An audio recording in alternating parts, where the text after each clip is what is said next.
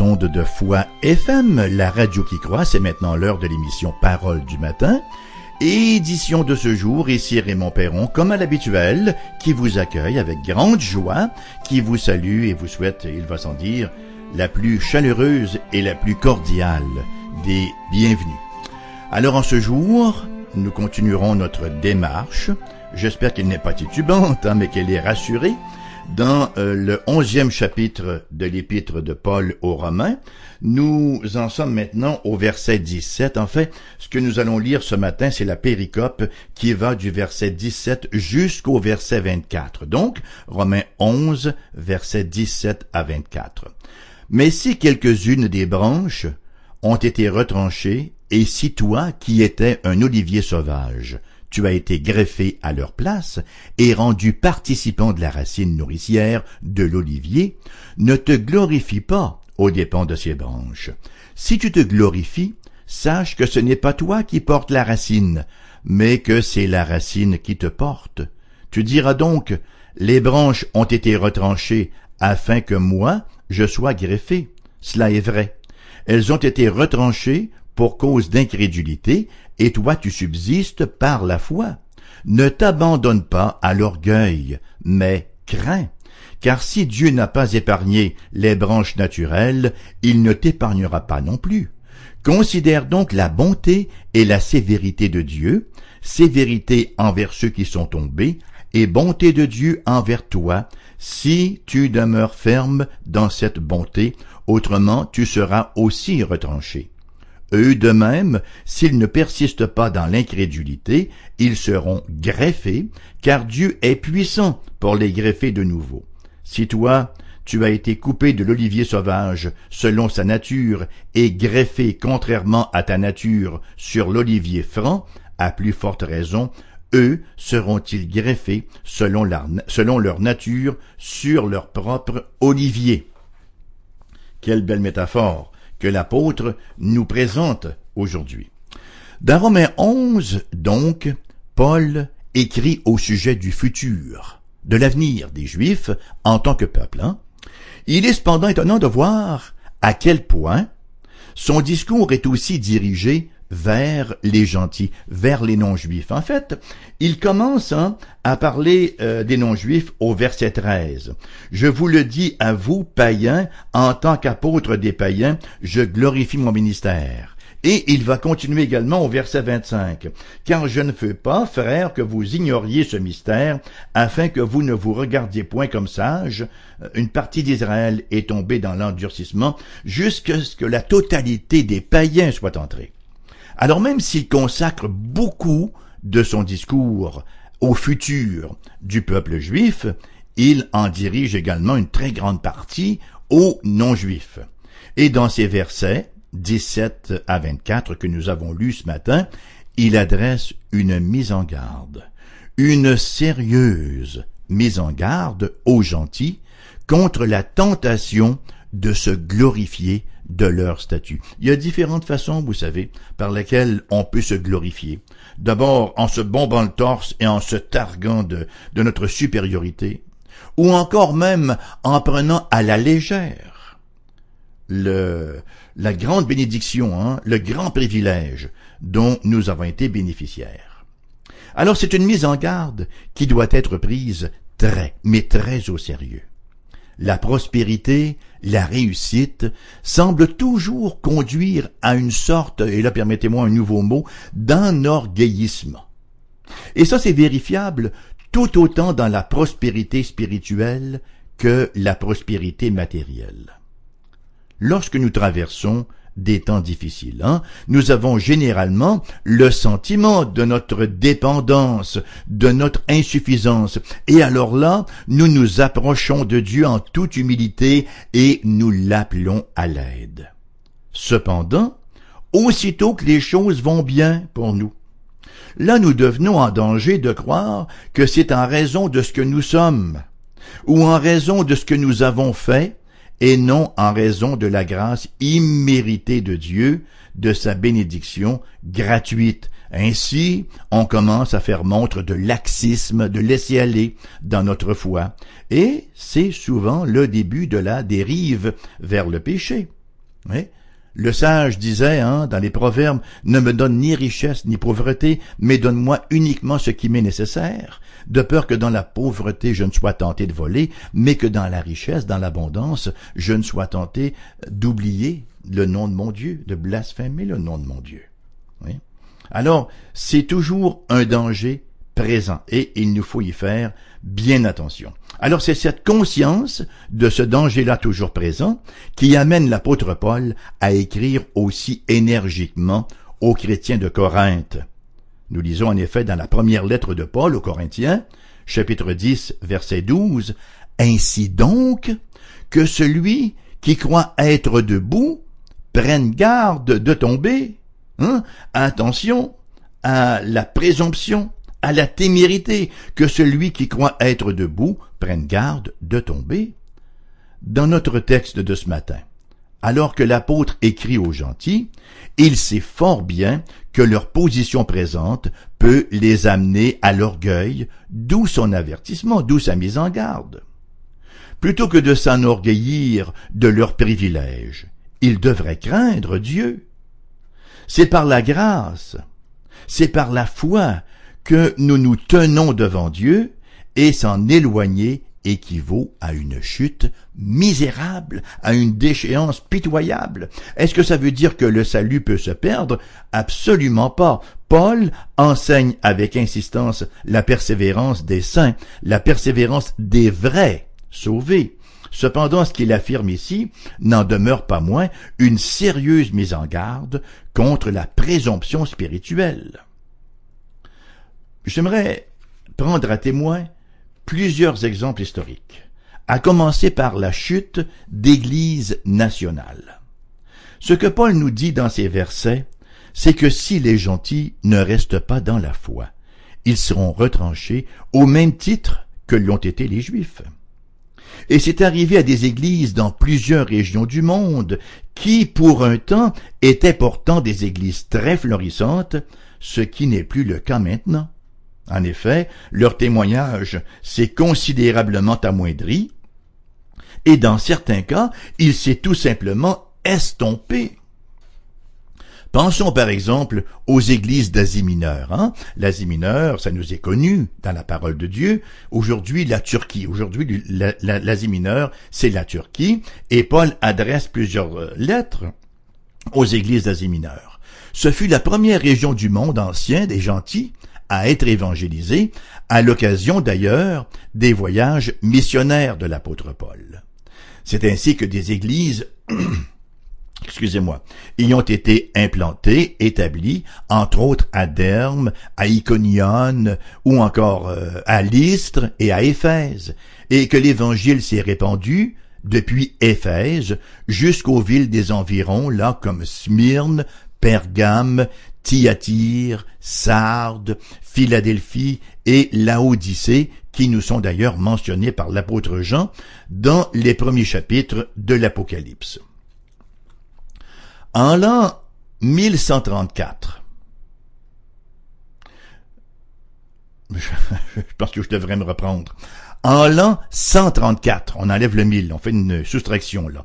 En l'an 134, c'est-à-dire une soixantaine d'années après l'œuvre de l'apôtre Paul.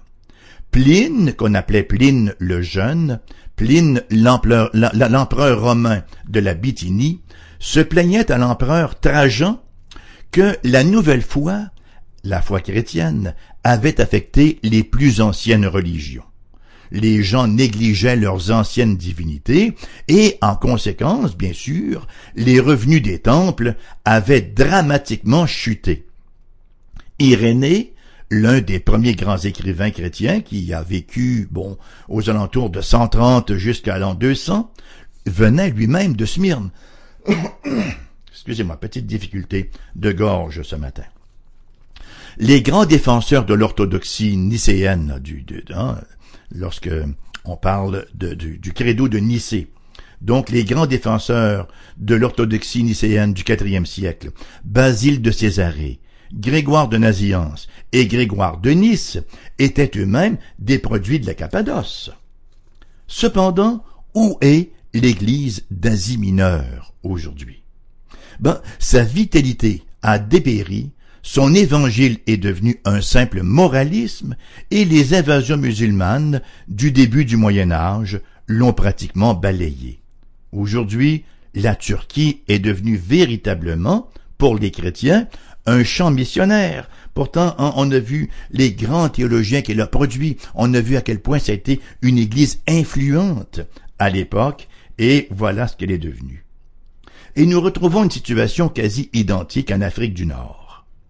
Tertullien, le grand apologète chrétien, hein, euh, aux alentours de 155 à 220, venait de Carthage, sur la côte nord de l'Afrique. Cyprien, né à peu près au temps de la mort de Tertullien, est devenu évêque de cette ville-là. Il y avait un important centre d'église africaine à Alexandrie, tout juste un peu plus à l'est, voyez. C'est une région qui a donné des théologiens de la trempe de Clément et d'Origène. Pensons également aux grands défenseurs de la doctrine de la divinité du Seigneur Jésus-Christ pendant les années de la controverse arienne, Athanase, Athanase qui venait lui aussi d'Alexandrie. Et que dire? Que dire de saint Augustin, le plus grand théologien de l'Église primitive, qui est né à Tagestein, en Afrique du Nord, et qui est devenu plus tard, d'ailleurs, le célèbre évêque d'Hippo? Ben, il était également sur le continent africain. Sous la direction de leader d'un tel acabit, bien sûr par la grâce de Dieu, le christianisme a littéralement fleuri en Afrique du Nord, et cela pendant des siècles. Cependant, ici encore, cette vitalité s'est évanouie et a éventuellement été remplacée par l'islam. Les musulmans se sont emparés de Jérusalem en 638 pour ensuite conquérir la plus grande partie de l'Asie mineure à partir de 1071. Et en dépit d'efforts énergiques et répétés des croisés, la dernière conquête des croisades en Palestine a capitulé hein, en 1291 et Constantinople en Asie mineure est tombée en 1453. En Italie, du nord à l'ouest, les premières églises ont été sujettes à plusieurs années de persécution par l'Empire romain, mais a éventuellement semblé vaincre pour de bon en raison de la célèbre quoique discutable, conversion de l'empereur Constantin la veille de sa bataille contre les armées de Maxience le 28 octobre 312. Hein. Constantin s'est réclamé d'une vision. Euh, il aurait vu la, la, croix du Christ. En fait, il s'agissait d'une vision des deux lettres grecques qui symbolisent le Christ, accompagnées de l'ordre d'aller conquérir par ce signe. Il aurait fait peindre ces lettres-là autant sur le casque que sur le bouclier de ses soldats, il a marché au combat et il a effectivement triomphé. Et c'est ainsi que prenait fin la dernière phase de persécution de l'Église, qui maintenant se voyait octroyer un statut légal. Et Constantin lui-même a présidé au Grand Concile de Nicée en 325. Ironiquement, la prospérité de l'Église lui a causé plus de dommages à l'Église que la persécution. En effet, la hiérarchie religieuse est devenue plus corrompue encore que l'Empire en déclin, et à la fin du Moyen Âge, les églises de l'Occident vendaient le salut par le biais du système d'indulgence. On sait que c'est ce qui a horrifié Martin Luther, et c'est ce qui l'a amené en 1517 à afficher ses 95 thèses de dénonciation de l'Église, et ça a été le début de la réforme protestante. L'Église a eu un très beau début, et tant qu'elle était persécutée, tout allait bien, pour ainsi dire, et lorsqu'elle est tombée dans la prospérité, hum, hum, comme dirait le pape innocent à Thomas d'Aquin, alors qu'il est alors que le pape est en train de compter son argent Cher Thomas, l'Église ne peut plus dire Je n'ai ni or ni argent, et Thomas de répondre Elle ne peut plus dire non plus Lève-toi et marche. L'Église prospère s'est corrompue, l'Église dans la facilité s'est corrompue, et gloire au Seigneur que nous avons eu cette belle grande réforme hein, du XVIe siècle qui a redonné un souffle nouveau par la grâce de Dieu à son Église.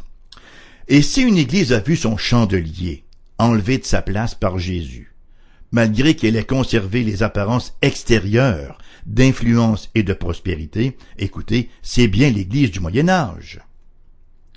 Quant aux églises d'Europe maintenant, les églises héritières de la réforme protestante, les églises qui se revendiquent de Luther et des autres réformateurs du XVIe siècle, elles n'ont pas non plus été épargnées par le déclin. Autrefois influentes, entre autres en Allemagne, en Suisse, en France et en Hollande, elles ont rapidement délaissé le vrai évangile, elles se sont affaiblies intérieurement et ne représentent plus maintenant qu'une infime minorité. Écoutez, moins de 4% des Européens vont occasionnellement à l'Église. Qu'en est-il maintenant de l'Église d'Angleterre et des États-Unis? Bon, l'Angleterre, comme le reste de l'Europe, est devenue un véritable champ missionnaire. Quant aux États-Unis, il n'y a personne aujourd'hui qui est insensible au piètre état de l'Église, malgré qu'elle soit encore bien fréquentée. Elle est fréquentée, mais est-ce que l'Évangile y est encore prêché? Est-ce que l'Évangile y est encore reçu et vécu? L'Évangile y est de moins en moins présent et le déclin euh, s'opère à un rythme effarant. Que dire du Québec? Que dire du Québec? autrefois forteresse de la tradition judéo-chrétienne, qui est maintenant devenue le royaume du sécularisme. L'Église institutionnalisée s'est éloignée du caractère central de l'Évangile, on le sait, et elle a dévalé la pente de manière vertigineuse. Alors, nous avons ce cas, n'est-ce pas, très probant des églises nationales et de leur déclin qui font en sorte qu'on doit prendre très au sérieux la mise en garde de l'apôtre Paul. Nous nous tenons devant Dieu dans la foi, dans l'évangile révélé, et si éloigné représente le plus grand des dangers. Excusez-moi. Que dire maintenant de la chute des églises particulières? Parce que ce qui se produit à l'échelle nationale prend aussi place dans les églises locales.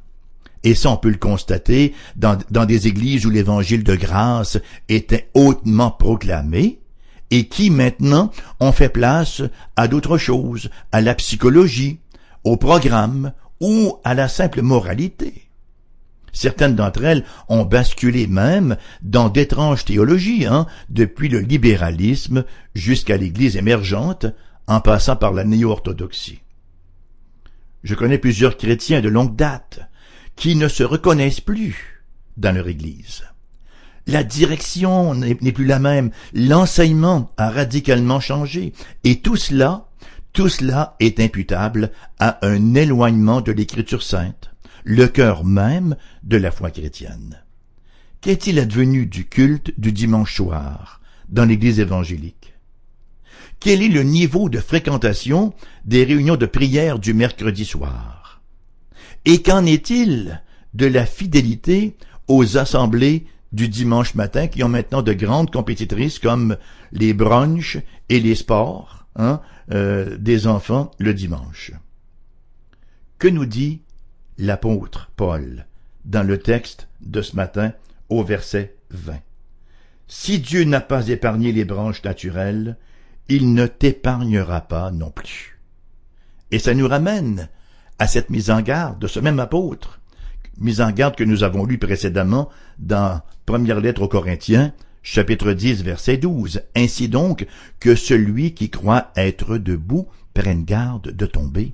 Aucune église, frères et sœurs, aucune église n'est immunisée contre ce genre de piège. D'où l'importance de veiller. Le danger de déplacer les bornes anciennes Hein, nous dit le livre des Proverbes. Nous ne devons jamais oublier que notre salut est par la grâce seule, par le moyen de la foi seule.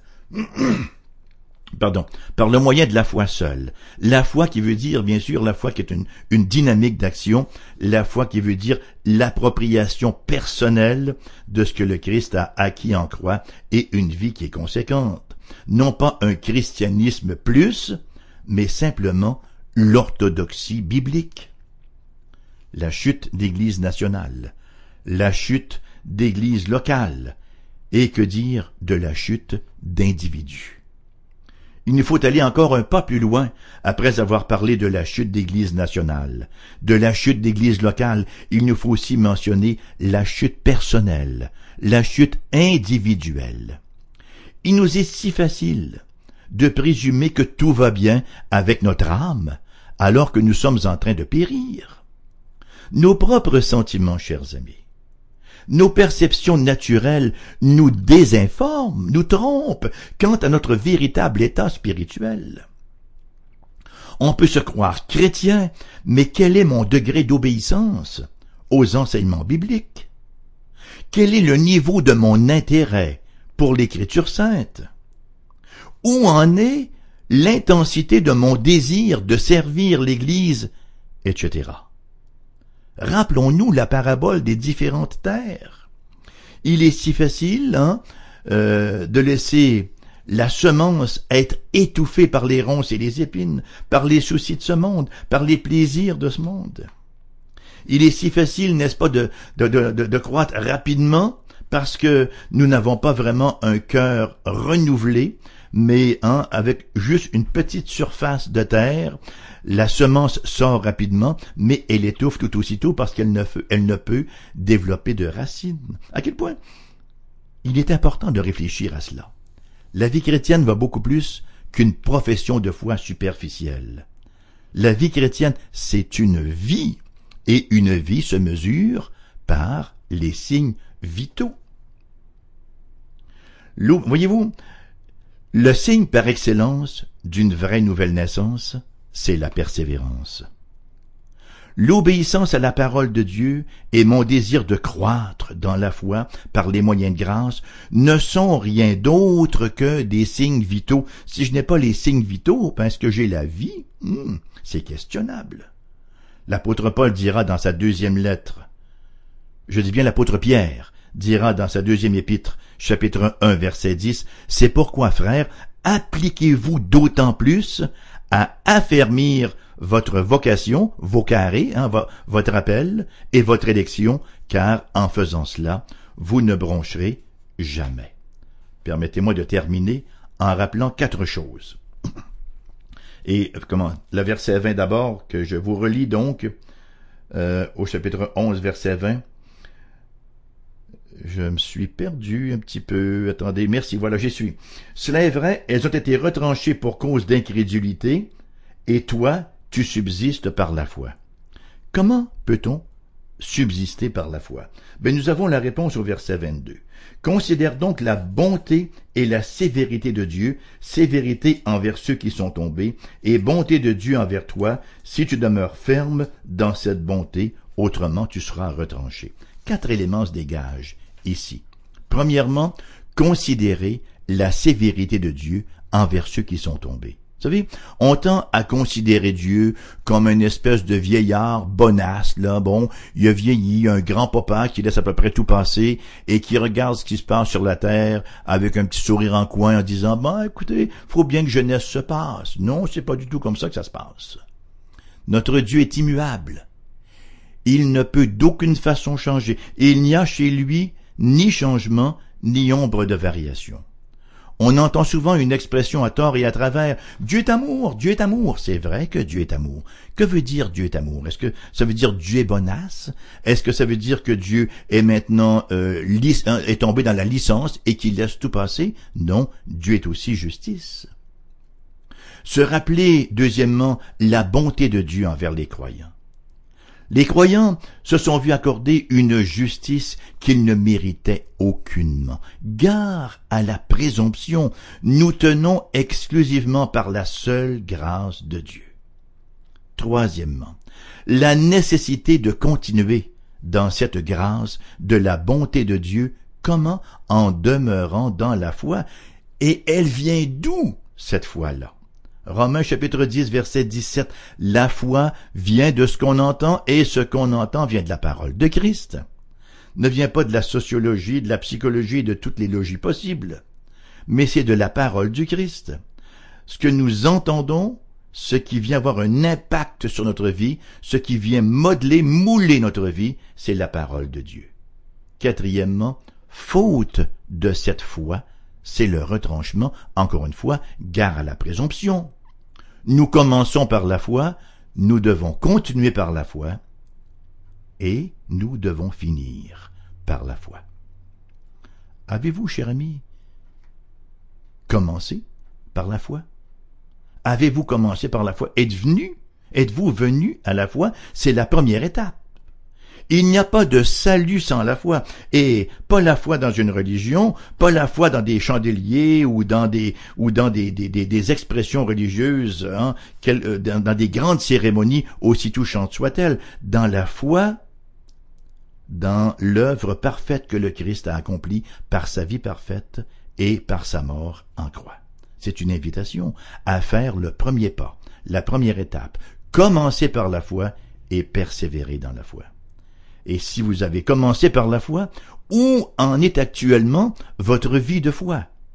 Est-ce un souvenir du passé? Est-ce que vous euh, fonctionnez maintenant sur un air d'aller hein? Vous êtes sur le régulateur de vitesse. Est-ce que vous êtes comme cette personne dans sa chaloupe qui a ramé pendant un certain temps, qui s'est lassé et qui maintenant a ramené les rames dans la chaloupe en disant la chaloupe continue quand même d'avancer? Oui, elle va le faire pour un temps mais tôt ou tard les vagues vont l'emporter, elle va dériver au gré du courant. La foi, là, ce n'est pas une profession passée, la foi c'est aujourd'hui. La foi, ce n'est pas une profession passée, ce n'est pas un amour passé, c'est une reconnaissance et une obéissance maintenant. Ce n'est pas une reconnaissance et une obéissance d'autrefois, mais c'est aujourd'hui. Comment est-ce que je, sais que je suis chrétien? Parce que j'ai la vie aujourd'hui et que cette vie se manifeste? La vraie foi persévère. Vous qui m'écoutez, peut-être que vous êtes dû pour un renouveau spirituel, pour une reconsécration. Quoi qu'il en soit, nous sommes toujours appelés, hein, à chaque matin, à nous repentir, en quelque sorte, à venir nous rappeler, à venir nous prêcher l'évangile à nous-mêmes, à venir nous rappeler que nous avons été rachetés à grand prix pour ceux qui l'ont été, pour ceux qui sont chrétiens, et que nous sommes appelés à vivre pour la gloire du Seigneur Jésus-Christ. L'émission se termine comme ça ce matin, rediffusion à 14 heures, nos coordonnées par la voie postale, AERBQ, casier postal 40088 Québec QC, G1H2S5, notre site internet foifm.com, vous trouverez tout ce dont vous avez besoin, incluant le lien vers nos adresses courriel si vous désirez nous envoyer un courrier électronique. Téléphone pour les gens de la région immédiate de Québec, 88 688 0506. Ailleurs en province, numéro sans frais, 1 877 659 0251. Et je suis à bout de souffle, voyez-vous. Alors merci encore d'avoir été là aujourd'hui. Je vous souhaite vraiment une excellente journée et mon espoir est de vous retrouver à la prochaine. Que le Seigneur vous vienne en aide et vous remplisse de sa grâce et sa paix.